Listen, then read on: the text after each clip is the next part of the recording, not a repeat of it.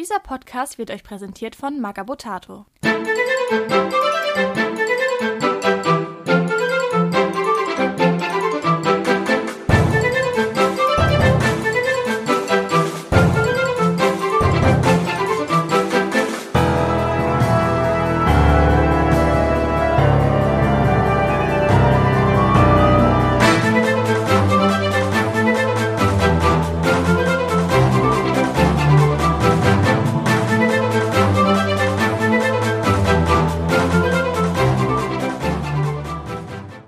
Herzlich willkommen zu Radio Longfall mit der Flaschenpost Nummer 13 für den März 2020. Äh, nee, 21 sind wir ja schon. Ich habe in meine virtuelle Kahüte mir diesmal zwei Gäste wieder eingeladen, wie in letzter Zeit immer der Clemens. Servus. Und jetzt mal wieder endlich haben wir es hinbekommen, dass wir ihm ach technisch ausstatten konnten. Den Thomas.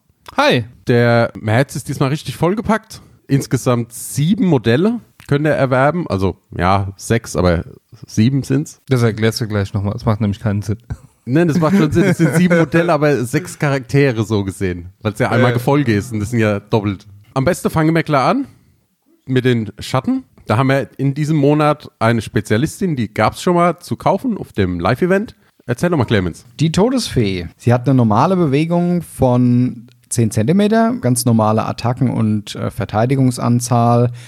Ihre Arme haben eine Stärke von 7 und einen Widerstand von 1, 2 hat die gute Dame.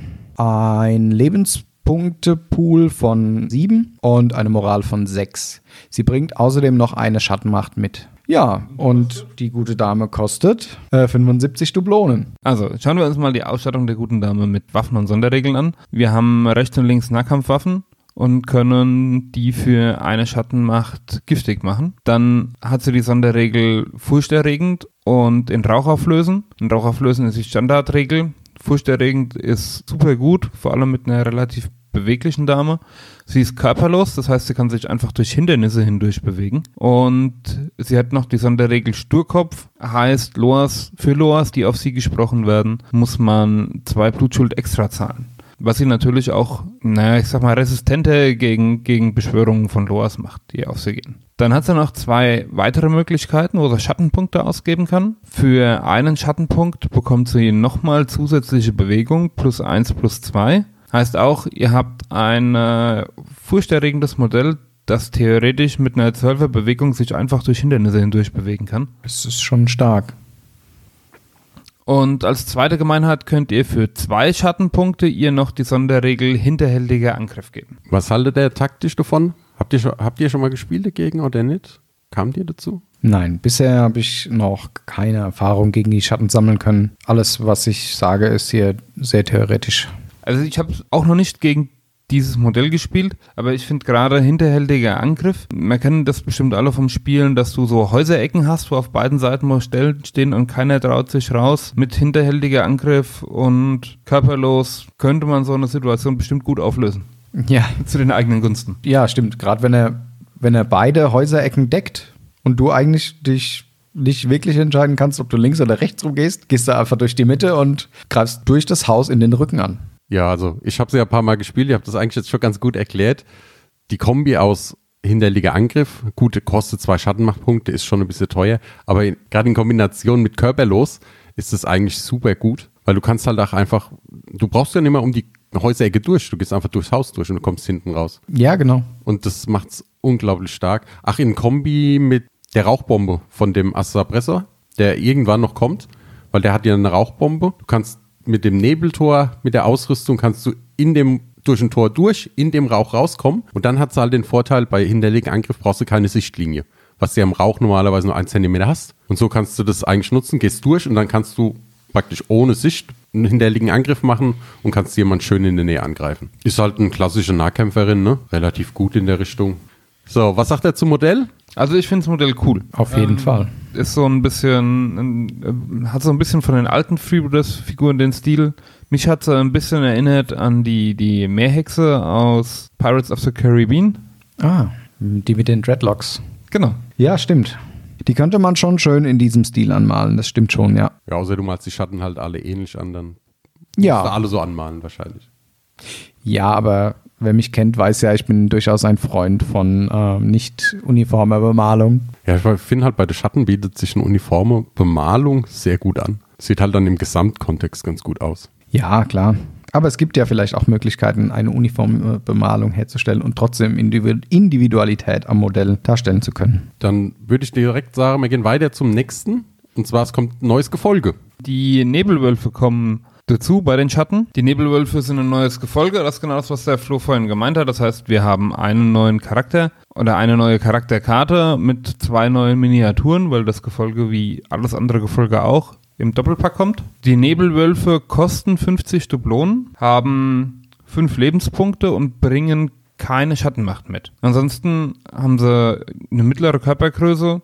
Sie haben Standardwerte bei der Bewegung, bei den Attacken und bei der Verteidigung. Was die Stärke angeht, sind sie relativ schwach. Mit einer 4er Grundstärke, haben aber eine zweihändige Waffe und mit der zweihändigen Waffe kommen sie auf eine 6er Stärke. Und der Widerstand ist wie bei den meisten Schatten 1-2. Ja, Sonderregeln, die haben als Fernkampfwaffe, haben sie eine Harpune, die hat also Schattengeschoss. Das heißt, man muss eine Blutschule oder eine Schattenmacht bezahlen, um schießen zu können. Ist eine Unterwasserwaffe, das heißt, ihr dürft auch aus dem Wasser oder im Wasser schießen. Und ist zweihändig, hat einen Wert von 5,3 auf 30 Zentimeter. Die wird auch im Nahkampf benutzt. Da kann man dann für ein Schattenmacht ein Bajonett dran schrauben, sage ich jetzt mal. Also man bekommt dann plus 4 beim Sturmangriff. Dann hat sie standardmäßig wie alle in Rauch auflösen. Und für einen Schattenmachtpunkt kann man auch Sturmlauf geben. Das heißt, die gute Dame oder Herr, sind es Damen und Herren? Hm, wir- gucken wir gleich mal. Beides, ne? Es ist Eins- gemischt, ja. kann mir noch einen Sturmlauf ihnen geben.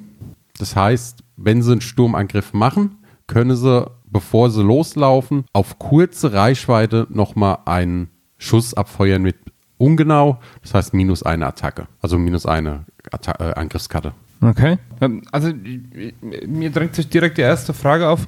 Wenn ich eine Schattenmacht für Sturmlauf ausgebe, muss ich dann eine weitere Schattenmacht ausgeben, um die Waffe abzufeuern? Ja. Also kostet mich effektiv der Sturmlauf zwei Schattenmacht. Ja, du kannst halt immer bei Schattengeschoss von der Waffe, kannst du es auch immer durch den Lebenspunkt bezahlen.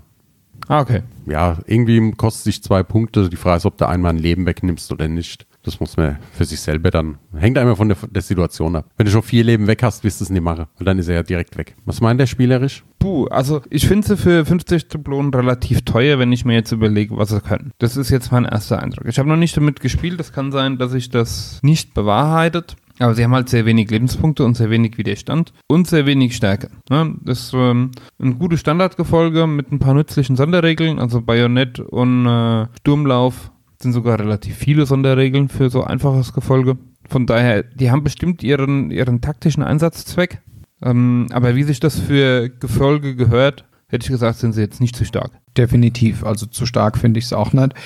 Sie haben bestimmt ihren Einsatzzweck, aber ich sehe den aktuell jetzt so auch noch nicht. Aber wie gesagt, ich bin auch absolut nicht erfahren in Bezug auf die Schatten. Ja, sie haben halt im Vergleich zum dunklen Pirat den Vorteil, dass sie die 30 Zentimeter ohne ihr, also mehr als 20 Zentimeter ohne Schattenmacht bezahlen müssen. Es ist halt so ein bisschen, ich glaube, die müssen wir so ein bisschen wie die Assaltore spielen. Beim Vorlaufen schießen und dann mit dem Sturmangriff rein. Ich glaube, das ist, wie man da am besten mitspielt. Ist jetzt auch schwer zu sagen. Ich habe die auch beim Testen relativ wenig gespielt, weil sie nie so richtig in mein Konzept gepasst haben. Aber es ist halt so ein, so ein Typ, der, ich stelle mir halt bei denen immer so einen Typ vor, der aus dem Wasser kommt und dann so schießt mit der Harpune. So aus dem Nichts. So ein Special Force quasi, Ja, so in etwa Special Langsam- Force äh, langsam aus dem Wasser der auftaucht. Hm? Also äh, gerade diese etwas hinterhältige Taktik, wenn sie aus dem Wasser herausschießen können, ist vielleicht gar nicht verkehrt. Ähm, wenn ich mir jetzt die Harpune anschaue, hat sie nicht die Sonderregel nachladen. Ja, die hat, das, das hast du bei den Schatten eigentlich nie. Dafür hast du, außer Assopressa, dafür hast du halt immer diesen Schattenmacht oder diesen Lebenspunkt, den du dafür bezahlst. Ja, okay. Das heißt aber, theoretisch könntest du aus einem, aus einem Wassergeländestück relativ häufig rausschießen und bist selbst in guter Deckung. Solltest das nicht zu viel mit Lebenspunkten bezahlen, dann schießt du nicht sehr lange. Fünfmal. Ja, dann bist du weg. Spätestens. Was sagst du denn zu den Modellen, Florian? Ja, die Modelle sind ganz cool. Das sind so ein sehr grimmig angelegt. Die gucken ein bisschen fies, muss man sagen. Mam, aber das sind noch zwei männliche, oder? Nein, eine davon ist eine Frau. Ach ja, stimmt, die hat Brüste. Das zeichnet in der Regel Frauen aus, ja. Ja, ich habe jetzt nur aufs Gesicht geguckt, da guckt es relativ hässlich und das sah so ein bisschen aus wie ein böser Mann. Ich glaube, vom Design her äh, dürften alle, die so ein bisschen mehr auf die düsteren Charaktere und so weiter stehen, da schon sehr Gefallen dran finden. Ja, es sind halt zwei menschenähnliche Figuren. Ich würde sie jetzt so ein bisschen wie äh, Vampire, so klassische Vampire beschreiben. Mit, Gefletschten Zähnen. ja, und halt dann, Und die haben spitze Ohren, gell? Kann das sein? Oder sehe ich das falsch? Ich glaube, das sieht da nur so aus. schwer zu sagen, es können auch Haare sein. Oder ein Tentakel, kann es natürlich auch sein. Ja, der Rauch. Ja, müssen wir bei den fertigen Modellen sehen. Wir haben nur den Render hier, deswegen ist es schwer zu sagen. Der eine hat eine Augenklappe, oder? Oder hat Ja, er ja. einfach gar kein Auge? Nee, nee, der hat eine Augenklappe. Das sieht man. Definitiv. Ja, die haben so halt noch die Rauchschwaden und überall gucken Tentakeln raus aus dem Körper. Ja, doch. Ich, also, wie gesagt, ich glaube, jeder, der so ein bisschen auf die düsteren Charaktere und so da Gefallen dran findet, der mag die sehr gerne. Sehen zumindest fies aus. Ob sie fies sind, müssen wir mal gucken. Damit haben wir die Schatten diesen Monat mal abgeschlossen und wechseln mal zu den nächsten Veröffentlichungen. Werden endlich der Söldnerstarter kommen, nachdem er leider Gottes sich ja ein paar Mal verschoben hat durch Produktionsprobleme. Dann jetzt ist es auch nur ein Pre-Release. Das heißt, es gibt keine Box, keine bema mit, dem bemalten, mit den bemalten Figuren vorne drauf, weil eine Figur ist immer noch unterwegs, die ist immer noch nicht fertig, weil ja die Maler hatten einfach keine Zeit. Hört sich jetzt doof, aber es ist so. Die werden dann einfach nur ganz normal verpackt, entweder in Blister oder in gewohnt in Tütchen kommen. Ihr müsst halt auf die Box verzichten, aber dafür könnt ihr sie schon online vorher kaufen. Ist, glaube ich, ein ganz guter Kompromiss für die Leute, die es auch bei der Aufbaukampagne nutzen wollen. Was muss man jetzt sagen? Also ich habe es ja im Livestream eigentlich schon mal erklärt. Die Idee war damals, den Söldnerstarter nicht so wild zu machen wie das letzte Mal, sondern einfach als homogene Truppe. Und da haben wir uns eigentlich gedacht, was machen wir? Und da sind uns als erstes so ein bisschen die Conquistador eingefallen von den Spaniern, die damals Mittel- und Südamerika erobert haben. Und ja, dann Husho, erzähl uns doch mal von dem Anführer, der in der Box ist. Hernando ist der Anführer der neuen Starterbox von den Söldnern. Er hat eine normale Bewegung von 15,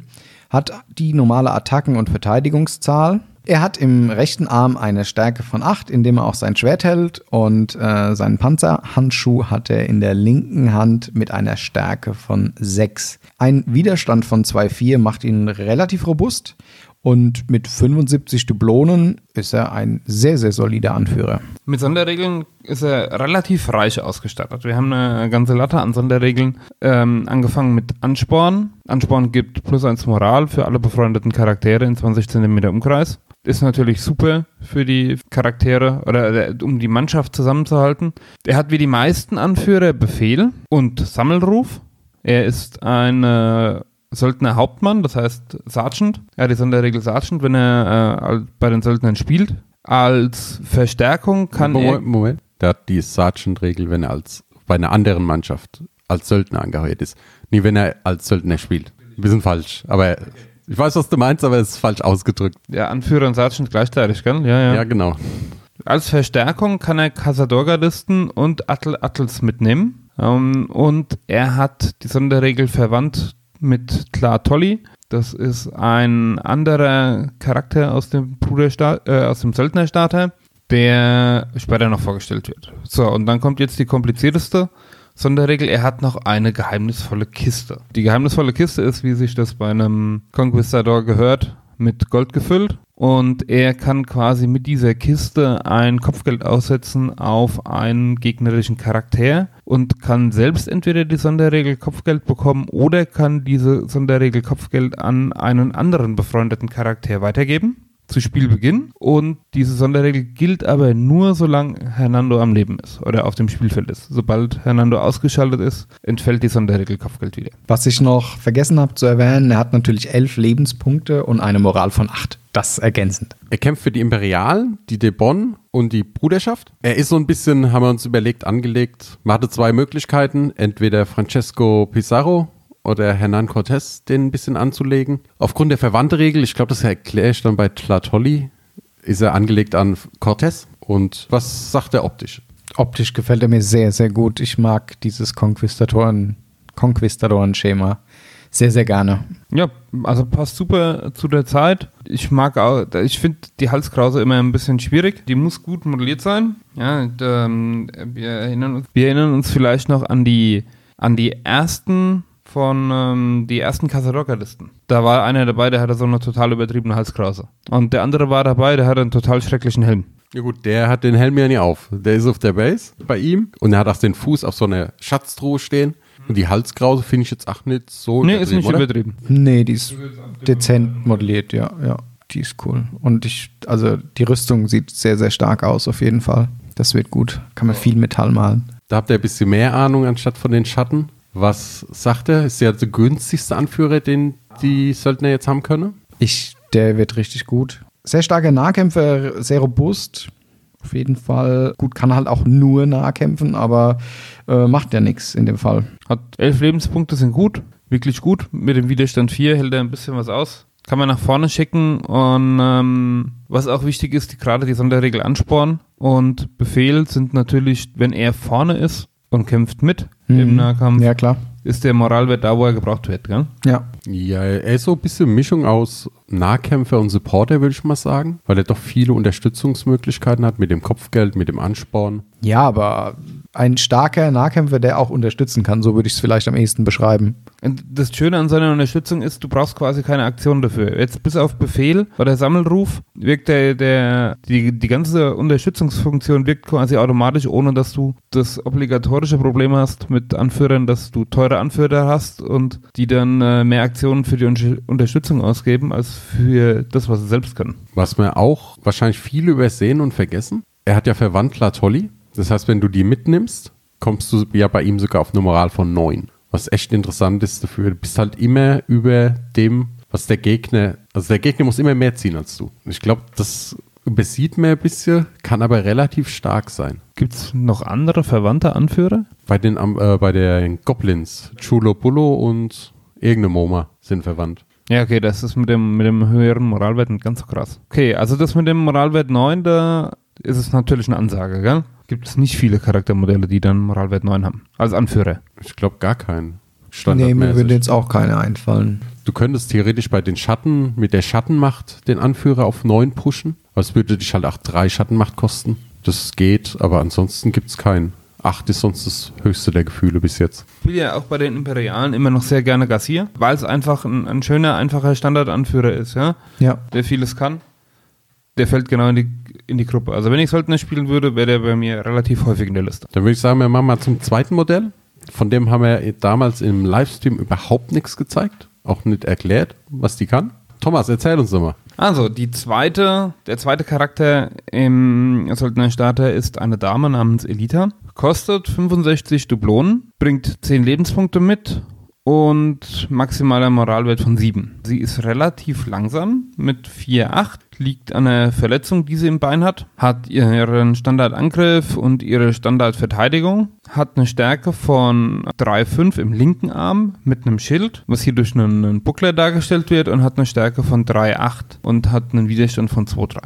Insoweit reden wir von, von Standardwerten. Aber das Besondere kommt jetzt. Sie hat folgende Sonderregeln. Sie kann parieren und sie ist Späherin. Kurz zu Späherin, sie darf sich vor dem Spielbeginn einmal bewegen. Und parieren heißt einfach, sie darf einen Treffer auf, wenn sie es schafft, auf eine andere Körperzone umlegen. Genau, da kann es halt sein, dass es pariert wird oder also komplett abblockt wird oder dass halt die andere Zone getroffen wird. Kämpft für Amazonen, Bruderschaft, Goblins, Debon und Piraten. So, taktische Einordnung. Wow, richtig stark. Wenn die jetzt noch 10 Zentimeter Bewegung hätte, absoluter No-Brain-Pick. Sehr, sehr cooles Modell. Sehr, sehr starkes Modell, meiner Meinung nach. Ist halt im Nahkampf nahezu unverwundbar. Ja, also mit Schild und Parieren. Das, äh, ähm, das heißt, du hast in der Regel vier Verteidigungskarten. Ja. So, und wenn der Gegner eine von den zwei Karten hat, die du nicht hast, kannst du das auf vier mögliche andere Karten umlegen. Also als Imperialer zählt es zu den Modellen, die du erschießen musst, bevor sie ankommen. Ja, definitiv. Ja? Ja. Oder in Rücken angreifen. Also im Rücken angreifen könnte auch gut funktionieren. Ja, das wollte ich eigentlich gerade sagen dann. Die Qual der Wahl ist, man muss halt versuchen, sie auszumanövrieren, irgendwie in der Rücke zu kommen. Deswegen achte Bewegung könnte da dann ein bisschen der Nachteil werden. Weil wenn du halt ein Modell mit 12er oder so hast, dann kommst damit leichter um sie rum, um mal in den Rücken zu schießen, dann hat sie halt nur noch zwei. Und dann ist die Wahrscheinlichkeit, dass es doch mal was frisst an Schaden, relativ gut. Ich würde sie vielleicht fast in so einem Zweier-Team ähm, auf Reise schicken, wo sie quasi noch einen Backup-Charakter mit dabei hat. Sie geht vor, hält relativ viel aus, bindet vielleicht das Modell und der zweite Charakter schützt ihren Rücken, beziehungsweise kommt dann auch in den Nahkampf dazu, um sie zu unterstützen oder beziehungsweise dann dem Gegner den Rest zu geben. Sie eignet sich auch gut, glaube ich, als reaktives Modell. Ja, also du hast, du, hast, du hast es ganz oft, dass du wieder so eine Situation hast, greifst du an, dann kannst du nur einmal zuschlagen, lässt du den Gegner angreifen, musst du erstmal äh, Schaden fressen, bevor du zuschlagen kannst, was auch immer so ein bisschen kritisch ist. Die kannst du halt mal ein Stück vorziehen in Angriffsreichweite, der greift an und mit Schild und Parieren kannst du vorne stehen bleiben und nächste Runde. Die kannst du angreifen lassen, ohne dass du Angst haben musst, dass er gleich platzt, weil er einfach nicht trifft. Ja, und ich meine, du kannst ja auch, ich meine, mit ihren 65 Dublonen kannst du sie ja noch ein bisschen mit jetzt zum Beispiel, wenn ich an den schweren Ledermantel oder so denke, kannst du ihr noch einen Widerstand mehr geben und dann ist sie, glaube ich, eine richtige Bank von dem, was er aushält. Ja, das auf jeden Fall. Man muss halt, man muss sie zu zweit angehen im Nahkampf mindestens. Und man sollte auf jeden Fall im Fernkampf versuchen, irgendwie in den Rücken zu kommen. Dann kann das vielleicht mit einem guten, glücklichen Schuss relativ zeitig weg sein. Du musst auch nicht so großen Deckung lassen, weil die Deckung bringt Zement, gell? Mit dem Schild. Von daher, die werden wir garantiert viel auf den Spieltischen sehen. Glaube ich auch. Ja, was sagt er zum Modelldesign? Ja, ist eine Frau in der dicken Rüstung mit Helm, kleinem Schild und einem kaputten Bein.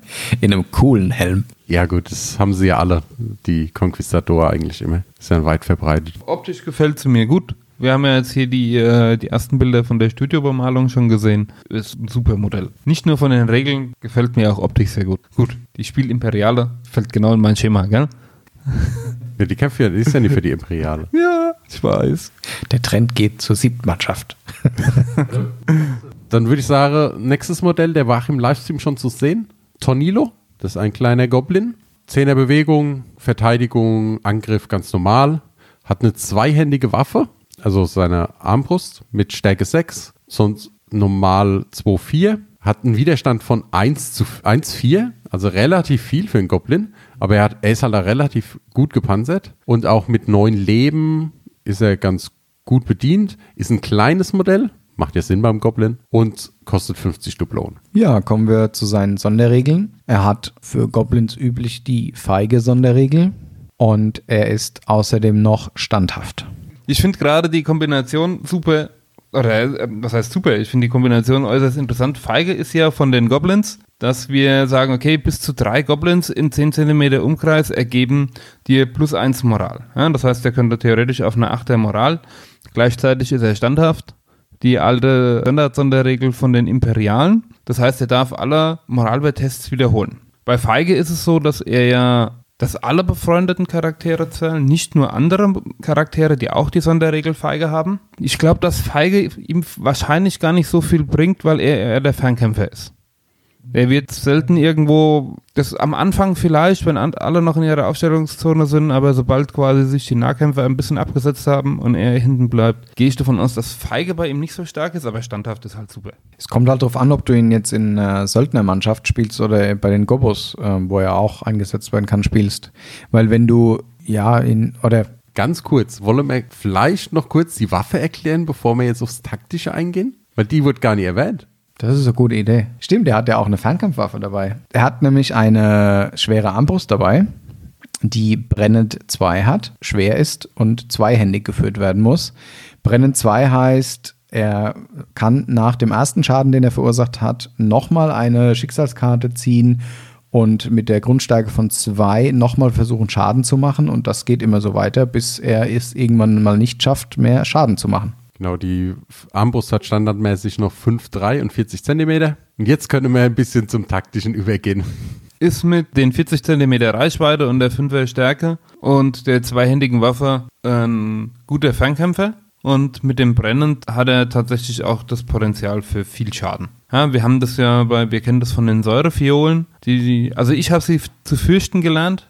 Ja, definitiv. Was, was hatten die für eine Brennend? Drei. Die hatten, Brennen drei. Also das hatten, die hatten ein, eins mehr Grundstärke, aber wenn du da die richtigen Karten gezogen hast, ist mit einer Attacke der gegnerische Charakter gestorben. Ist einfach geplatzt.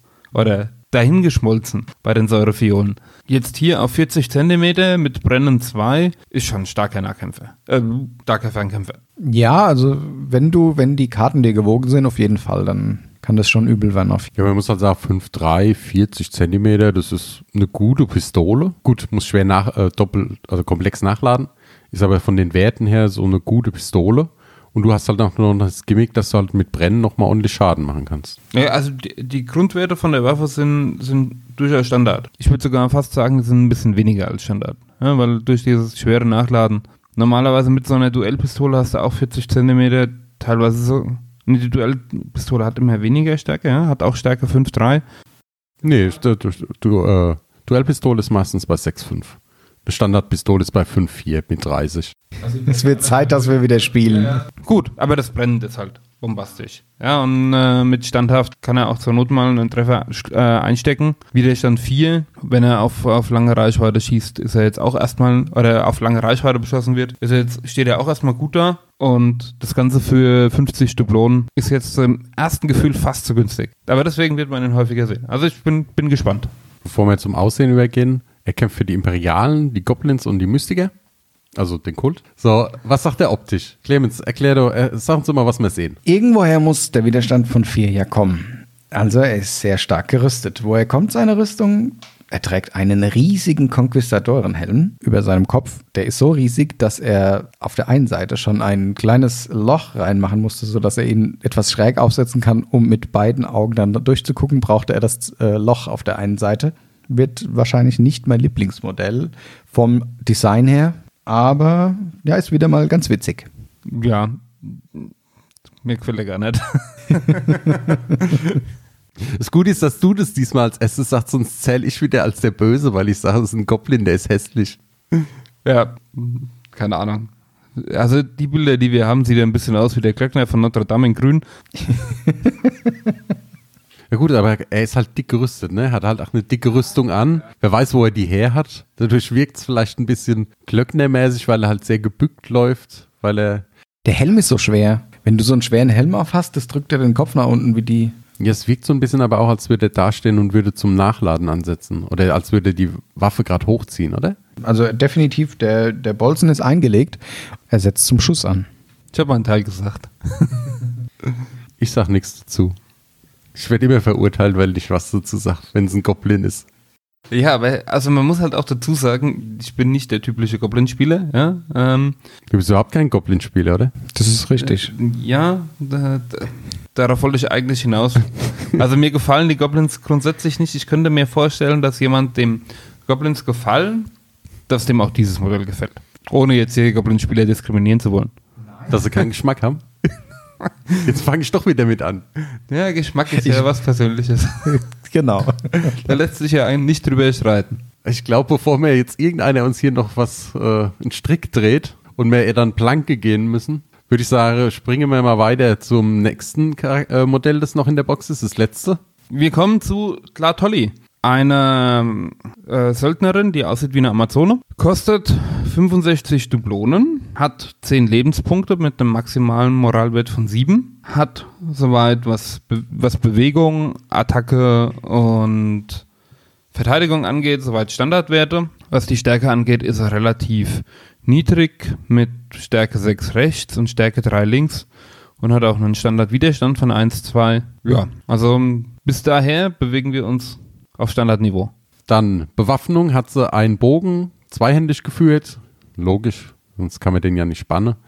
Mit 5,330, also so ein Kurzbogen würde ich sagen. Die hat als Sonderregeln Waldläuferin, verwandt mit Hernando. Das hatte man ja vorhin schon bei ihm. Dann hat sie schnelle Schützin.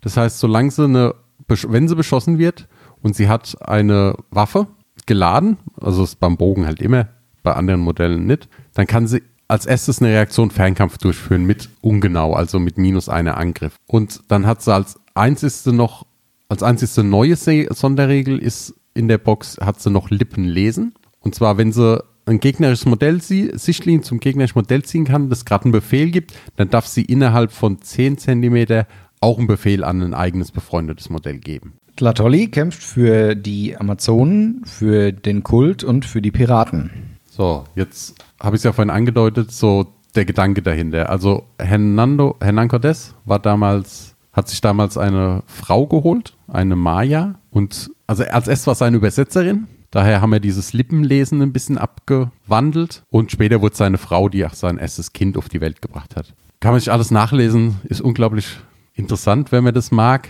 Gerade das Conquistador-Thema. Ansonsten im Livestream habe ich es, glaube ich, ganz ausführlich erklärt, wie, die, wie das alles zustande kam. Was sagt er taktisch? Woran es bei Freebooters Fate ja oft mangelt, sind Aktionen. Ja, also nichtsdestotrotz sind Goblins bei Turnieren oft so stark, weil sie einfach mehr Aktionen haben, um irgendwelche Missionsziele zu erfüllen. Und hier bekommt man jetzt quasi einen kostenlosen Befehl, ja, wenn, wenn, wenn man einen Befehl in Reichweite sieht. Das ist bei dem Charakter ein bisschen tricky. Viel hält er nicht aus, ja. Also man, man sollte ihn nicht ins Offene stellen. Und, aber die Sichtlinie ist nicht eingeschränkt. Ja, also du kannst quasi theoretisch über das komplette Feld gucken. Und dann kostenlose Sonderaktionen sind, glaube ich, auf Turnieren, wenn es ums Missionsziel geht, super. Ja? Sie ist jetzt beim Lippenlesen relativ eingeschränkt, weil sie hat nur eine Autorität von 10. Ja, das heißt, sie kann das auch nur, es ist ein bisschen speziell. Du musst den gegnerischen Befehl sehen. Das heißt, du musst dich immer so ein bisschen in Sichtlinie zum Anführer aufstellen. Oder bei den Imperialen zum Sergeant oder Leutnant. Ja, okay, genau. Aber halt zu dem Modell, das einen Befehl gibt. Und dann kannst du deinen Befehl nur 10 cm weitergeben. Das schränkt das Ganze so ein bisschen ein. Nichtsdestotrotz sind es geschenkte Aktionen. Und sie selbst kann quasi auch immer reagieren. Hat auch immer eine kostenlose Reaktion, weil sie sagt, sie hat über schnelle Schützen, darf sie, wenn sie beschossen wird, immer zurückschießen. Da der Bogen auch immer nachgeladen ist, nicht nachladen muss, hat sie da auch keine Einschränkung. Ich gehe nicht davon aus, dass wir so viel vorne sehen werden. Die wird sich immer etwas weiter hinten halten. Ich kann mir vorstellen, dass ein, ein zweiter Schütze nebendran gestellt wird, der in den ähm, Genuss von dem Befehl kommt. Am besten keiner, der komplex nachladen muss. Ja, ich sehe sie, taktisch sehe ich das Lippenlesen jetzt, ja, okay, ich stimme dir da teilweise zu, dass es natürlich stark ist, wenn du eine zusätzliche Aktion bekommst. Ich finde aber, das einzusetzen wird wahrscheinlich relativ schwierig sein. Ich sehe sie eher so im Spielmittelfeld. Ja, auch wie du vielleicht mit einem Schützen noch neben ihr stehen, der auf mittlere Kurzreichweite schießt, ähm, was ja oftmals für Waffen, die nicht nachgeladen oder einfach nachgeladen werden, gilt, der Fall ist. Ich habe bisher noch keine Modelle mit Bögen gespielt, deswegen mal schauen. Für dich ist es doch nur ein Kurillo mit mehr Reichweite. Nein, sie wirft keine Messer. Sie hat einen Bogen. Ja, aber spielerisch macht es eigentlich keinen Unterschied. Nein. Doch. Ganz einfach nur auf die Werte runterbreche, dann ist sie immer halt noch kein Pirat, der mit Messer wirft, aber sie hat ein stärkeres Messer. Ja, okay. Na gut. Wenn du es nur auf die Werte runterbrichst, hast du einen Messerwerfer. Ja, okay. Das ist, eigentlich wie Thomas. Ich würde sie immer spielen mit dem zweiten Schützen nebendran und die dann als Tandem-Team durch die Gegend laufen lassen. Dann hast du immer den Vorteil, dass du den Befehl an jemand weitergeben kannst, der schießen kann. Sie kann immer zurückschießen. Ja, ich glaube, Thomas hat das eigentlich ganz gut erklärt, oder? Für den taktischen Einsatz. Ja, aber ich meine, wir versteifen uns jetzt gerade auf, auf den Lippenlesen Schießbefehl. Wie ist das denn mit einem Angriffsbefehl? Ja, kannst du. Ja. Ja, aber. Ja, weil wir uns jetzt gerade so auf einen, auf einen, ich stelle einen Schützen nebendran versteifen. Ich meine, du könntest ja auch einen schnellen Nahkämpfer nehmen. Also, wieso wir uns auf den Schießbefehl versteigert haben, ist dieses schnelle Schützen. Okay, ja, okay. Mhm. Weil die Sache ist die, wenn du, klar, du kannst einen Angriffsbefehl zum Zuschlagen geben. Ja. Aber dann bist du ja vorne eigentlich im Nahkampf. Und ich sag mal, wenn die mit jemand mit einer Nahkämpferin läuft, dann wird der andere immer sie angreifen. Ja, okay. Ja, dann kann sie ja, keinen Befehl geben, weil sie im Nahkampf wiederum gebunden ist, ne? Ja. Verstehst du? Deswegen ja, okay, ist klar. es wahrscheinlich, klar, du kannst auch, du kannst auch mit irgendwas anderes zusammenlaufen lassen und dann die ganze Zeit mit Befehle um dich werfen zum Bewegen. Zum Beispiel ein Imperiale, der mehrere Befehle hat, schickst du mit Onkas vor, sie, mhm. und dann lässt du die Onkas immer nochmal zusätzlich laufen. Aber sobald die halt auch einmal gelaufen sind, sind die halt auch aus seiner Reichweite raus von 10 Zentimeter und dann kannst du es halt eigentlich nicht mehr so gut nutzen. Das ist halt das Problem. Wenn du zum Beispiel jemanden mitnimmst, der noch Sturmschuss hat, dann läufst du zweimal, lässt du mit Sturmschuss neben dir herlaufen, die schießt dabei und dann stehen die irgendwo und wenn sie gut platziert ist, siehst du den Befehl und da kann der andere nochmal schießen. Ja, okay. Ich habe meinen Denkfehler erkannt. Modell? Was sagt er dazu? Schick. Definitiv. Ja, Modell gefällt mir super. Ja. Ähm, ich finde es mit dem Lidschatten ein bisschen düster bemalt. Mir gefällt von der, oder von der Farbgebung her gefällt mir das Artwork besser. Aber ansonsten Jetzt mal abgesehen von der Studiobemalung, ein super Modell. Ja, ich finde den Nasenring ein bisschen komisch, aber das ist Geschmackssache. Oh je, die hat einen Nasenring. Okay, den Sorry, Nasenring habe ich nicht durch. als Nasenring erkannt. Ja, so diesen großen vorne, diesen Ochsenring-mäßigen, oder? Nee, also äh, Nasenring wird, muss ich, das wird weggefeilt bei mir. Bestimmt. We- Weggentgratert. Ja, aber ansonsten ist eigentlich ein ganz schönes Modell, ne? Ja, auf jeden Fall. Also die hat so ein bisschen die Pose, dass sie den so lauernd und den Arm nach hinten, um gerade den Pfeil aus dem Köcher zu ziehen. So Gesamtpaket vom Starterbox, was sagt er? Ich finde den, ich find den neuen Starter echt gut. Also du hast äh, nah, also eine gute Mischung aus Nah- und Fernkämpfern mit dabei, relativ starke Nahkämpfer, schöne Sonderregeln auf jeden Fall, interessante Sonderregeln. Ich freue mich drauf, auf jeden Fall. Ich bin gerade am überlegen, 255 Dublonen in Summe, aktuell. Ähm, ich weiß jetzt gerade nicht auswendig, äh, wie er sich da bei den anderen Startern einordnet. Ich würde Mittendrin. Also Piraten sind, glaube ich, 270. Die Imperialen sind, glaube ich, auch bei 250, 55, sowas in den Dreh. Und die Goblins sind mit den Ausrüstungskarten, die drin sind, auch so bei 240. Also irgendwo mittendrin.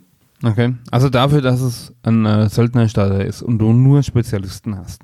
Und ich eigentlich erwartet hätte, dass der bei den, bei den Dublonen ziemlich weit oben dabei ist, was die Kosten angeht, hält er sich mit 255 gut. Der alte Starter war bei 280 Dublonen. Habe ich jetzt gerade mal nachgeschaut. Teuerster Starter ist der Bruderschaft-Starter mit äh, 285. Ja gut, das sind ja alles alte. Ja, natürlich. Ja, gut, der neue Piratenstarter mit äh, 270 Dublonen, also liegt 15 Dublonen drunter und es sind nur Spezialisten, wie Thomas sagt. Also die kommen ohne Box, im April mit Box und im Mai, wenn sie als Einzel er äh, zu erwerben sein, die Modelle. Das heißt, jetzt im März kann man nur die komplette Box kaufen.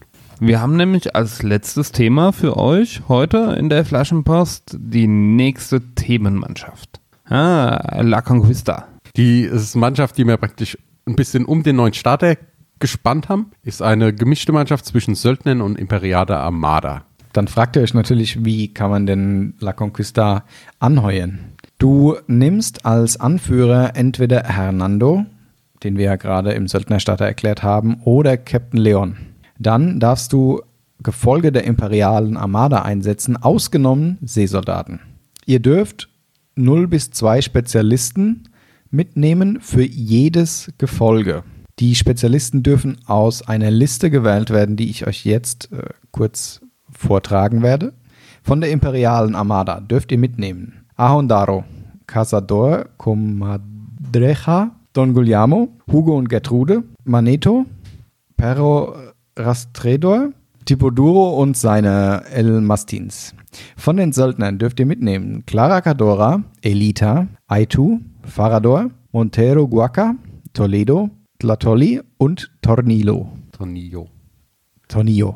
Hat er vorhin Ihr wisst, gesagt. äh, ich und Namen ist nicht so. Ich spreche die irgendwann eh so aus, wie sie dastehen, von daher alles gut. Äh, Ihr dürft außerdem noch 0 bis 2 Spezialisten der Amazonen als Söldner in diese Liste mitnehmen. Wenn ihr Toledo und oder Cazador als Spezialisten anheuert, verlieren sie die Sonderaktion Sammelruf und Befehl und erhalten die Sonderregel Leutnant. Was ja logisch ist. Das zu der Anheuerung. Wir haben noch so ein paar Sonderregeln, die wir verteilen können in der Themenmannschaft. Und zwar können alle Spezialisten entweder die Eigenschaft Waldläufer und Lastenträger für 5 Dublonen oder die Eigenschaft Kopfgeld Waldläufer Dschungelkrieger für plus 10 Dublonen bekommen. Also anders als bei der äh, Ehrengarde müssen nicht alle Spezialisten die gleiche Sonderregel bekommen oder überhaupt eine Sonderregel bekommen. Ja, also ich kann quasi für jeden Spezialisten oder jede Spezialistin eine separate Eigenschaft und separate Kosten wählen. Dann kommen wir aber noch zu einer äh, Ehrengarde-Sonderregel für das Gefolge. Wie bei allen Ehrengarden-Sonderregeln haben wir jetzt hier die Sonderregel muss für alle Gefolgsleute einer Art gewählt werden. Heißt effektiv, äh, ihr, ihr wählt, was weiß ich, zum Beispiel Casadorga-Listen und alle Casadorga-Listen können, müssen diese Sonderregel haben und die Arkebusen aber nicht. Und die Sonderregel, die ihr einkaufen könnt, ist Waldläufer und Lastenträger für jeweils fünf Dublonen. Was noch ziemlich stark ist, jedes Gefolge der Conquista erhält einmalig kostenlos den Ausrüstungsgegenstand zusätzliches Rüstzeug. Ja, also wir bekommen quasi Punkte geschenkt, Dublonen geschenkt für unsere Armeeliste. Dafür haben sie aber einen leichten Nachteil, weil auf der Suche nach dem großen Reichtum. Das heißt, wenn sie zu Beginn ihrer Handlung eine Sichtlinie zu einem Szenariogegenstand ziehen können und sich in den Base-Kontakt mit dem Gegner befinden, müssen sie einen Moraltest ablegen. Wenn sie den verpatzen, dann haben sie praktisch so eine Art Fassbefehl auf den Szenariogegenstand, dann müssen sie sich darauf zubewegen. Wenn sie es schaffen, ist alles gut. Und wie sich's gehört natürlich für wild wuchernde Conquista, die durch die Wälder ziehen, die haben die Mannschaftsausrüstung Brandrodung. Die Mannschaft darf nach dem Aufstellen des Geländes, aber bevor die Seiten gewählt werden, ein Geländestück mit der Eigenschaft Wald oder Feld vom Spielfeld entfernen. Wird halt einfach abgebrannt. Okay. Aber jetzt noch eine kurze Frage dazu. Ähm, ihr habt jetzt gesagt, das Gefolge bekommt Waldläufer und Lastenträger. Das ist korrekt, ne? Ja. Die bekommen zwei Sonderregeln für fünf Dublonen. Genau. Okay. Ich wollte jetzt nur noch mal auf Nummer sicher gehen. Das ist nämlich eine interessante Themenmannschaft, finde ich. Was sagt er? Ja, ich finde es super. Mir gefällt das Thema von den Conquistadores. Ich spiele auch gerne Captain Leon als Anführer. Ja, also mit, hatten wir hier, glaube ich, schon ein paar Mal. Ich wiederhole mich. Captain Leon ist mit Freebirds Fate 2.0 super geworden. Und von daher, jetzt diese Themenmannschaft, muss ich mal ein bisschen tüfteln. Da Ja. gibt es bestimmt starke Kombinationen. Also mir, mich spricht die Themenmannschaft total an, weil es einfach, ich mag die Conquistadoren-Modelle einfach sehr, sehr gerne. Und ja, könnte sein, dass da auch ein, das ein oder andere Modell äh, außerhalb meiner bisherigen Mannschaften in meinen Besitz dazu wandert. Ja, ich habe die meisten Modelle schon davon, weil ich habe mir die mal geholt, weil ich mir damit halt eigentlich, sag ich mal, eine imperiale Konquistadoren-Liste holen, bauen wollte. Also Mhm. innerhalb der imperialen praktisch, aber nur welche, die zum Conquista-Thema passen. Mhm. Deswegen habe ich die eigentlich da alle. Bei den Söldnern, die fehlen mir zum Großteil, aber die ganzen anderen habe ich. Ich habe die ganzen imperialen Modelle so und so. Liegt aber daran, dass ich halt alle imperialen Modelle habe. Ja? Ja, aber Und den von, Söldner Starter dazu. Jetzt muss ich nur noch gucken. äh, Die einzige Amazone, die ich bis jetzt habe, ist Qualani. mhm. Ich will gleich wieder einmal angeben. Also, für alle, die die Geschichte noch nicht kennen, ja, ich kenne ja viele. Äh, äh, persönlich, Qualani war damals das Modell, als es rausgekommen ist, das mir so gut gefallen hat, dass ich gedacht habe, das ist das erste Modell, das ich mir kaufe, obwohl ich das Spielsystem nicht spiele. Nur um sie anzumalen. Ja, daraus geworden ist et, et, etliche Figuren zu Hause, kistenweise, ja. Ähm, und äh, am Endeffekt auch hat das Ganze zu der Runde hier geführt, kann? ja. Das ist so ein bisschen wie der Drogendealer, der dir einmal einen Schuss umsonst gibt und dann ist man drin, ne? Okay, wow, harter Vergleich, aber ja. Ja, äh, okay. Ja, genau, aber Ja, Ich glaube, spieltechnisch hängt vom Spielfeld ab. Ja, Wie- ist wie bei, definitiv. Amazon, wie bei Amazon, wenn du halt viel Wald hast, ist die Liste unglaublich gut. Wenn sie halt nicht, wenn du keinen Wald hast. Also wenn du halt vorher nie weißt, auf was du spielst, Ja. ist es halt, gibst halt wieder einen Haufen Punkte dafür aus, weil du nie, und weißt nie, was du bekommst. Wenn du aber weißt, dass du auf einer Waldplatte spielst, kann es unglaublich heftig werden. Ihr, ihr werdet auch auf unseren Turnieren, wenn wir da mal wieder drauf kommen, nach dem einen Experiment nie wieder quasi eine negative Waldplatte sehen. Das ist leider nicht so gut angekommen. Sogar der Amazon-Spieler hat geflucht. Also kurz zur Erklärung. Wir haben quasi eine Platte genommen, haben da die, die Bases draufgelegt, die wir normalerweise als Waldbases nehmen und haben den Rest der Platte mit Bäumen bestückt, weil wir so viele Bäume hatten. und quasi nur da, wo die Waldbases, also die, die eigentlichen Waldbases standen, war kein Wald. Das war die Lichtung. So, und äh, mir gedenkt es noch, dass wir da einen Amazon-Spieler hatte, der durfte in seinem dritten Spiel genau auf dieser Karte spielen und hatte aber die Bruderschaft gegen sich. Und die Raben haben ihn einfach fertig gemacht. Also der, der hat sich schon gefreut, als er an der Platte spielen durfte. Nach dem Spiel war er total tief betrübt. ja, aber die Raben, ich meine, das sind halt auch Vögel, ne? Die kommen ja mit Bäumen besonders gut klar. Das Problem ist halt, wenn du keine Dschungelkriege hast, sondern nur Waldläufer, weil du kannst zwar gut durchlaufen, aber du siehst halt auch nichts. Siehst ja nicht besser. Ja, klar. Wie gesagt, es war ein Experiment. Ne? Ja, ein bisschen testen muss man immer. So, das ist eigentlich alles, was den Monat kommt, erst einmal. Dann haben wir noch am 4. März, weiß nicht, ob die Folge vorher rauskommt oder später, wenn wir sehen. Und am 16. März sind Livestreams wieder um 21 Uhr auf Twitch. Da könnt ihr zumindest mich hören, die anderen zwei nicht.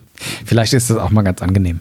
Ja, oder vielleicht sah sich lieber die zwei anderen Nase anstatt dich. Das weiß man nicht. Ähm, haben wir noch irgendwas? Ne, Turniere haben wir nix. Es gibt keine Cons. Trotz der angespannten Situation mit dem Hobby zu beschäftigen, sei es jetzt in irgendwelchen ähm, Projekten oder, oder ähm, Kampagnen, an denen man teilnimmt, wie jetzt zum Beispiel die Auf zu neuen Ufern-Kampagne. Wie sieht's bei dir aus, Clemens? Hast du es geschafft? Den Monat habe ich geschafft, ja. Ich bin, nächster Monat wird nochmal spannend, aber könnte klappen. Da können wir auch gleich das Passwort für nächsten Monat verraten. Das wäre Skorbut für den Mats. Da habt ihr ja wieder eins rausgehauen. Ja, warte mal ab, die nächsten. Ich bin gespannt, ja. Auf jeden Fall. Ja, wir haben am Freitag vor zwei Tagen entgegen der Aufnahme gezählt 92 Leute bis jetzt. Oh, das ist stark. Ja, kann man sich nicht beschweren. So viel hat, glaube ich, keiner von uns gerechnet. Sonst habt ihr noch was? Wollt ihr noch was erzählen? Nein. Okay, dann verabschiede ich euch aus meiner virtuellen Koje, damit ich mich nochmal hinlegen kann. Vielen Dank, Thomas. Gerne doch. Vielen Dank, Clemens. Ja, immer wieder gerne. Und wir sehen uns dann nächsten Monat mit dem neuen Tales of Longfall Buch. Und ja, bis dahin, Bleibt gesund und äh, malt fleißig. dann sagen wir Tschüss. Servus.